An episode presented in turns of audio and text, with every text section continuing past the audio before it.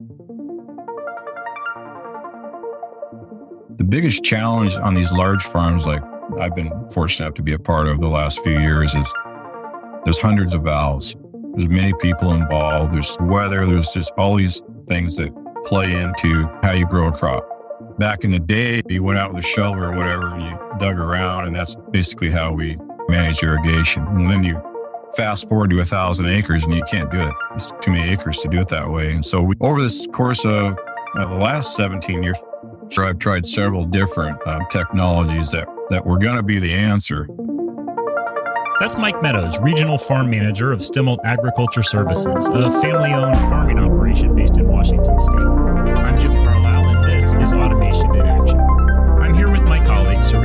Ramakrishnan, who had the opportunity to sit down with Mike to learn about the challenges that growers face and how automation technology is helping them produce more food while using fewer resources.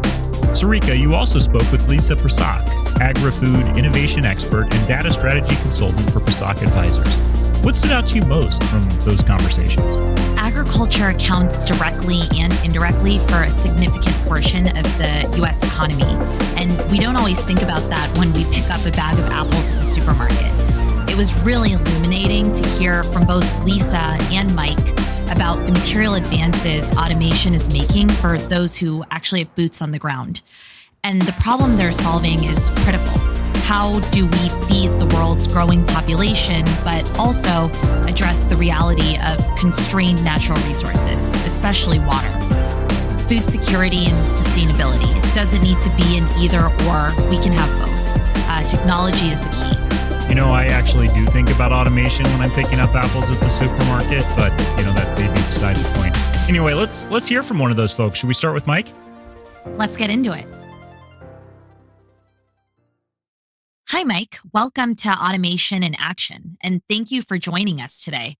Can you tell us a little bit about yourself and your career in agriculture? When I was very young, we had a family farm. And we were actually dryland farmers for about the first 15 years that that I was farming. And we farmed cherries, peaches, pears, and apples. And when I was about 20 years old, we implemented our first irrigation. Uh, we drilled a well and added irrigation to our production, our farm, and which doubled fruit size and production. So that was my first introduction to irrigation. 1993, when I was about 28 years old, I lost my father, got a crash course in Business 101. Basically, what we had to do was try to move more to direct farming. We'd done a lot of that. We had a lot of peaches that we direct marketed, but we weren't going to be able to survive taking everything straight to a packing house. So we started direct marketing pears, cherries, peaches, apples. We planted pumpkins. We did some vegetables and we did really well with that for several years. I had two kids. They were both very young and we were, my wife and I were working some pretty crazy hours. And so I had an opportunity to go to work for Bill Zirkle at Zirkle Fruit in about 2005. I know, a little over a thousand acres of tree fruits. So I decided to take that option and I worked for them for about 17 years, which is where I was able to start implementing automation. This year, I had an opportunity to go to work for Stemilt Ag Services, another large fruit tree company. Really excited to be a part of the company. They pack for apples and cherries for Costco, Whole Foods, Walmart, all the big players. They're a family owned business, which is one of the reasons that I wanted to work for them. How has the technology landscape changed over the course of your career? There's been a real push inside our industry to try to automate a lot of things. The irrigation has been a focus for me personally over the years, trying to find a way to get that automated. The biggest challenge on these large farms, like I've been fortunate enough to be a part of the last few years, is there's hundreds of valves. There's many people involved. There's weather. There's just all these things that play into how you grow a crop. Back in the day, you went out with a shovel or whatever and you dug around, and that's basically how we manage irrigation. And then you fast forward to a thousand acres and you can't do it. It's too many acres to do it that way. Over this course of uh, the last 17 years, I've tried several different um, technologies that, that were going to be the answer. Each one got a little bit better. And what's the problem exactly that you're trying to help solve as it relates to irrigation? How does the technology really help you? What I was trying to do with it was be more tactical on when we could apply irrigation at specific time frames versus when you have people involved, uh, you don't necessarily want to be turning on a valve at one o'clock in the morning. It's just, that's really hard on people. So what I wanted to build with, with automation was target irrigation run times when it would work the best for the crop that we were trying to grow at the time, at that day, at that week, that month, that part of the year. That was what I was trying to basically accomplish with automation for several years. And like I mentioned before, we had companies come to us and they just could not understand the scope of our operations. These are big farms, a lot of moving pieces. And we'd start out the journey with these companies and we'd start out small to make sure they could handle us per se. And seemed like they could always do it when it was on a small scale. But then when we started to scale up and started adding hundreds of acres, it got really difficult for them to be able to manage. I'd say it's in the last five years that technology has got a lot better. It's more competitive. It's something that you could actually try to implement on large scale. I know you're in the middle of a cherry harvest. We talked a little bit about that before we started the interview. So maybe using cherry trees as an example, before you had access to automation technology, how did you figure out exactly how much water a tree required? Well, before we had good tech, it was a lot of actually pulling soil samples and trying to train people to help you with that on these large acres. Basically, every morning we had soil probes that the irrigators would pull and we'd set up schedules. But when you get into heat waves and we get closer to harvest, cherries can demand a lot of water. And so kind of how we, we did it for years. And then as first software came along, we were able to probe schedule. We were able to do what we'd call reads with a neutron probe twice a week. And we would actually drop an instrument down into a tube, take readings twice a week on over 200 locations, upload that data to a computer, and I would plot everything on a graph so you could see if the schedule that you had written was adequate. The downside to all that was you only got to look at that twice a week. So it was still pretty slow and not the most accurate. When Probe Schedule moved to electronic monitoring a few years ago, we were able to get that data roughly about every 30 minutes on just the soil. What I came to realize, and now that I have Probe Schedule back and I'm using that on a daily basis, you can actually tend to overwater with Probe Schedule if you're not careful. And what happens if you underwater the cherry trees or overwater them, for example? Yeah, it's not a good situation. You can lose crop size, cherry size can be reduced, or you maybe just can't finish the cherries very well. It'd be small. If you way overwater, you can actually turn leaves yellow on a tree and you can actually kill a cherry tree by overwatering it. They don't like to have what we call web feet, which is too much water.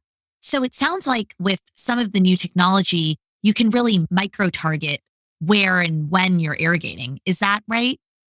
Yeah, exactly. Even with probe schedule, when I was with at Z, I would have in some blocks, I might have three of those set up inside a block so I could monitor three different locations so that I wouldn't overwater in one or underwater in another.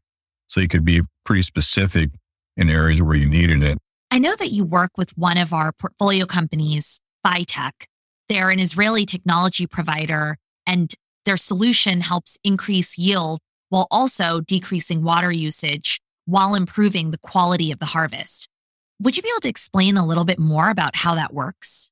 So they have probes in the soil, and then they'll have also something on the tree, a little plunger dendrometer, I think they call it. And then they also, like right now, they'll be starting to put dendrometers on the actual apples. And so it'll give you a measurement every day, if you're underwatering, you can actually see, let's just say an apple right now is at 40 millimeters and tomorrow it's at 40 millimeters again. We get a new reading. Then the third day, it drops to 39 millimeters. And the fourth day, it's at 37 millimeters. Basically, you're underwatering so that it's pulling water out of the apples. With certain varieties like Honeycrisp, maybe we don't want them to get too large. With this new technology, you can actually water it and keep it, keep an apple roughly at the same growth stage for several days if you want to, so the apple won't finish too large. Instead of just continuing to water an apple until it gets too big and then it's not going to be a very good apple to sell. What Phytech does is will give you a, a grid, a line where you can see each day where it plots on a growth curve. And if it's plotting on the growth curve you want with the irrigation cycle, you're running great. Or if you're getting too large, and you can back off, if you will, and try to keep it right on the line that you've projected for the target size apple that you want to achieve at harvest. I know that Phytech's customers use 25% less water on average than the standard amount recommended by scientists at the University of California, Davis, with increased yield. But I wonder if there's another benefit. From your experience, do you think these types of technologies, not just Phytech, but automation technology across the board, are improving your crop yield? I think it does two things. So if you can measure apple size and soil moisture and tree stress, those three parameters, if you can measure all three of those, we can run less water based on what Phytech is telling me, because Phytech can monitor the stress on the actual tree. We can go at least one additional day or two in some cases between irrigation sets using Phytech versus Probe Schedule because you can actually see what the stress level is on the tree versus what your soil is saying that you need to replenish, if you will.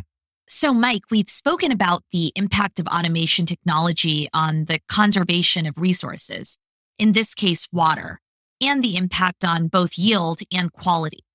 How else does it affect the business of farming? So, a good example of how it can save you in other areas is power.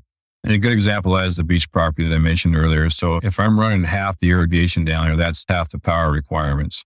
So, that's a pretty big player. I've seen as, as high as 30%, but I think 15% savings in power is pretty achievable with automation.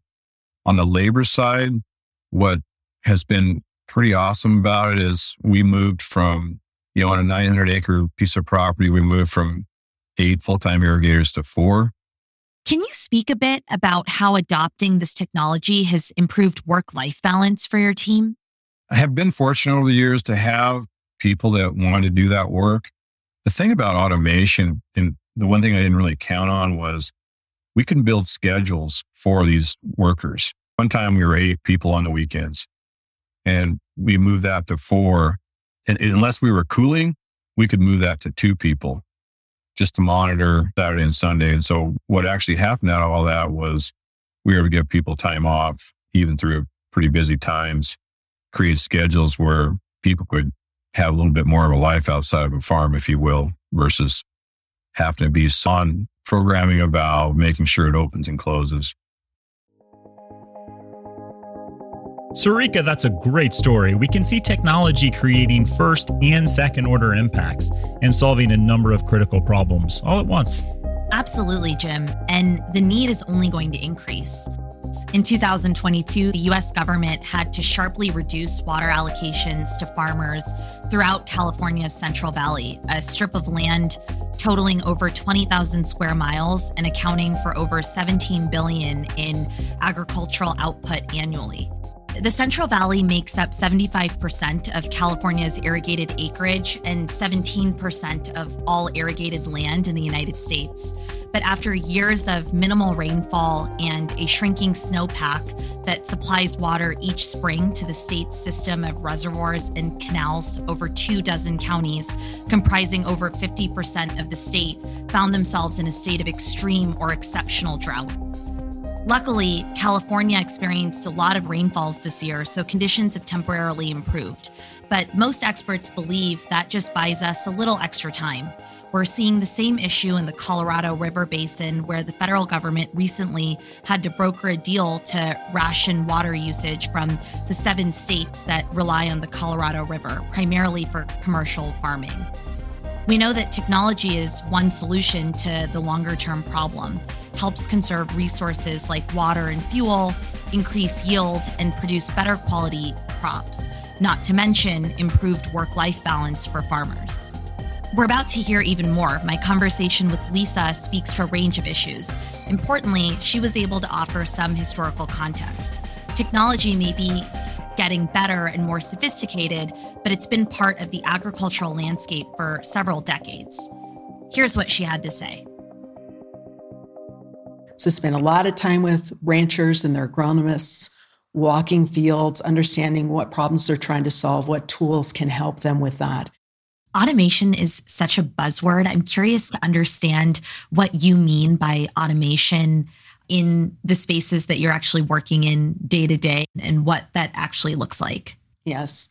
So that's an outstanding question because when we talk about automation in agriculture, for example, since the mid 1990s, we've been doing auto steering, auto guidance for tractors.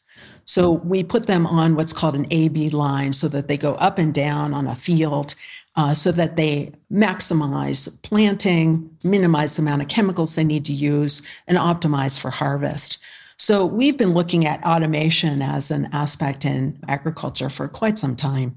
Automation in harvesting is very straightforward in commodity crops. So how we harvest corn, soybean, cotton, peanut, etc. We have technologies and tractors that do that for us. But when it comes to tree fruit, we have challenges with bruising and how do we get all that off? So with automation there, it's really a combination of human and technology that helps with that performance. To your point about some of the, the, challenges automation is helping to solve, what are some of those kind of key challenges that growers are facing, particularly from a resource and sustainability standpoint? Ah, so good question. So, when it comes to managing our people labor resource, one of the opportunities that we really have is how can we make sure that they're getting to the right place at the right time to be able to do a certain activity? So, how do we provide them with their work flow and enabling them to get from one field to the next to the next and do the activities that are required? So, that comes down to software. When we talk about sustainability, we're really focused on reduction of fuel use in that process. We're also overall looking at reduction in material that we're applying. So, can we use less fertilizer, or is it really the fertilizer timing? When it comes to permanent crops in particular, up to 70% of the performance of a crop is highly attributed to the water timing and the amount and when that's delivered. So, the fact that we're able now to turn on and off the pumps that deliver water is really important because a lot of times the alerts that might come from our knowledge of the plants would be at two or three in the morning, and it's really hard to send out staff at that time to get them to turn these pumps on and off. So there's new tools and technologies that are modeling these crops that are allowing us to understand when and how much water needs to be delivered to optimize the crop that we will harvest. What would you say today is the level of penetration or adoption of both the software technology and some of the, the hardware software combination technology that you were describing? One of the challenges we have with technology adoption is how unique our grower environments are their size, the way they go about doing their business. And so we've been very delayed in terms of adoption of tools and technologies. And a lot of times, what happens is the technology is designed without walking the field. So we have a lot of technologies that initially come out that really don't understand our way of working in agriculture. In permanent crop, I'm lucky if I've got three to 5% of my growers actually using these tools and technologies. So they're getting it, they're using it, but they're really the early adopters. We're not even approaching the pragmatic middle at this point. It feels like agriculture and farming has evolved so much over the last, I don't know, several centuries because food has been central to life for the beginning of time. And there's been so much innovation, layers of innovation. And this seems like just the newest layer. And I don't know if that's something you could kind of help walk through and what incremental value we're getting from the data revolution and from sensors and when this next inflection point started in the context of the last 100 years or 200 years Well, if you're okay, I would like to start with the 1950s. Yeah, that would be great. So in the 1950s, one farmer basically fed about 15 people. And that's when we started to adopt tractors to replace animal power on farms. And our global population was around 3 billion at that time. In the 1960s, one farmer would feed about 26 people. And in that scenario, seeding became much more efficient. You know, we're moving then into, you know, four plus billion people on the planet. In the 1970s, four wheel drive happened. So in the 1970s, tractors would see them more often, and one farmer is now feeding about 50 people. In the 1980s, biotech improvements. So seed design and crop protection and being able to ward off disease and improve performance. Again, a major yield play. We have one farmer now feeding nearly 80 people.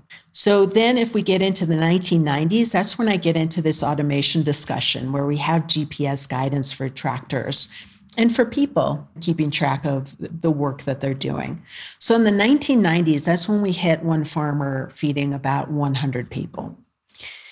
So then in the 2010s, we had genetics and data improvements. So we're mirroring how we design the genetics in the seed technology with data analysis to determine populations for planting based on the soil type and the historical yield. So we're being really smart about what we're planting where to maximize production. And then we have one farmer feeding over 150 people.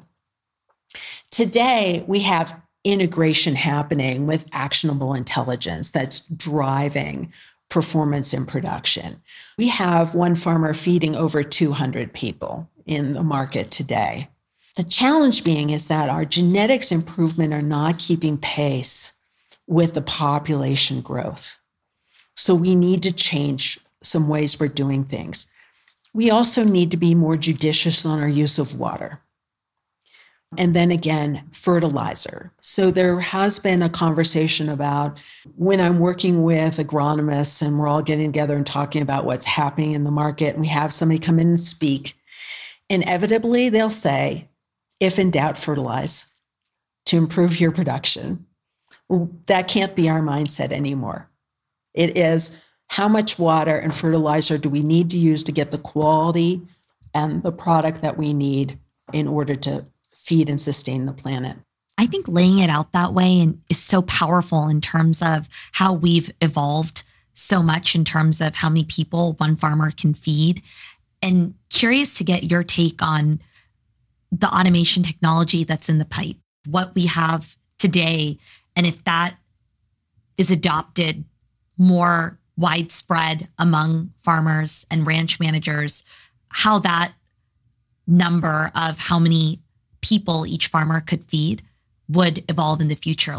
It's a really good, insightful question to ask about how many farmers do we need in order to feed people?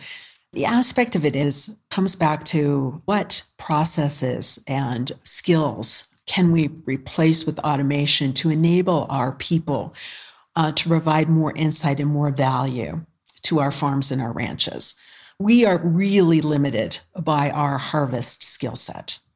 So anything we can do in automation and harvest, I'm seeing some very unique and novel harvest technologies happening in vegetables. And then also spray applications because we have to deal with things like fungicides. We have to deal with things like insects.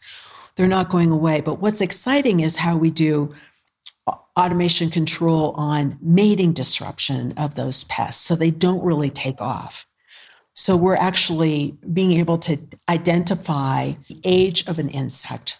And then based on that age, we have a biologic puffer that emits a pheromone that then disrupts them from being able to mate, which reduces their impact. So we're really looking at solutions that integrate the automation along with the decision making. What we're using those tools for is to enable our farmers and our you know, employees to focus on higher value activity that they can do in the on the farm. So fundamentally, we just don't have enough farming resources or farming staff to produce at the level we need to where our population is going. So we need automation to go alongside with all of our people that are willing to work in the agricultural business to help them to improve their performance and success in the field. I think what stood out to me from the conversations with Mike and Lisa was really how far we have already come over the last one or two centuries in farming automation and how much opportunity still remains today. Lisa mentioned that in the 1950s, one farmer fed around 15 people, and today, one farmer feeds over 200 people. It's really exciting to think about how that number trends going forward as farmers try to feed a growing population throughout the world. That makes a ton of sense. And it's interesting when you think about automation through the centuries, right? Maybe the first form of automation was the wheel. And, you know, we think about what an agrarian society looked like maybe hundreds of years ago as we as we read our history books agriculture may have been one of the first major adopters of the early forms of automation technology. Interestingly, Sarika, when I think about it, they may be behind the curve on adopting some of the most modern forms of automation, in particular, you know, the use of sensors and data in, in agriculture to help make decisions.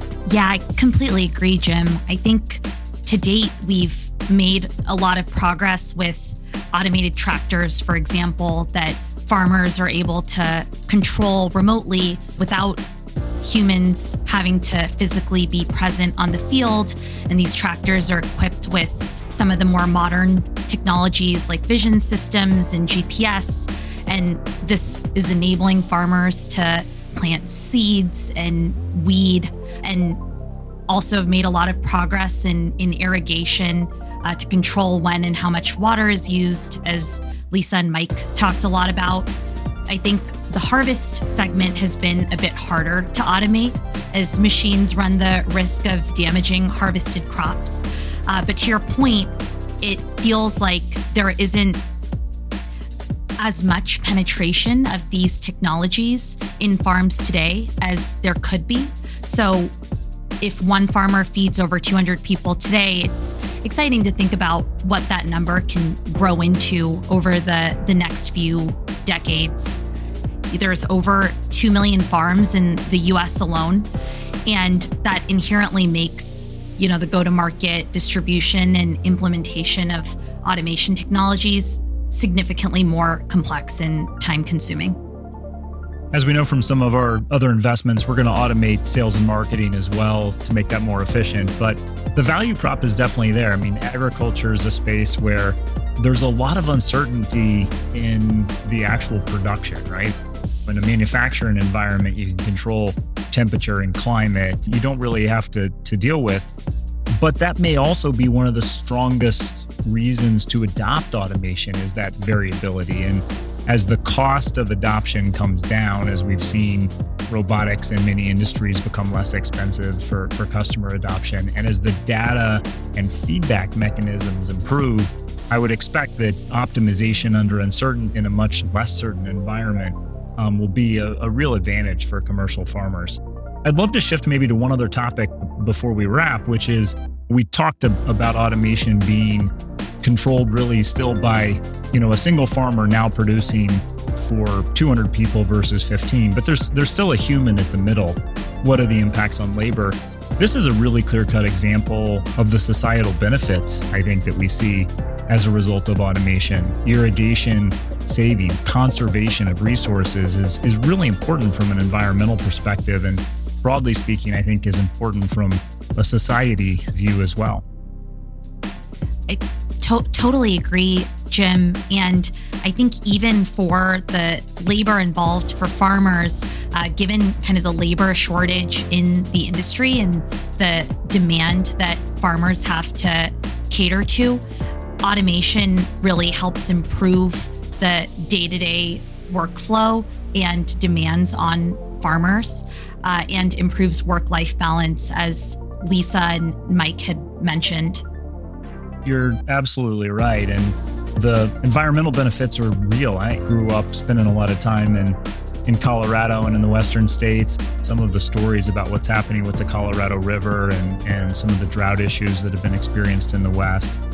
Those types of things can be solved with with automation in part, where there's better control over water usage and needs as we think about managing finite resources for the betterment of, of the entirety of the population. And, I'm really pleased to see technologies like Phytech playing a meaningful role in that for large scale farming enterprises. Automation in Action is brought to you by THL. To learn more about THL's cross sector strategy to uncover opportunities in emerging technologies, visit thl.com slash automation.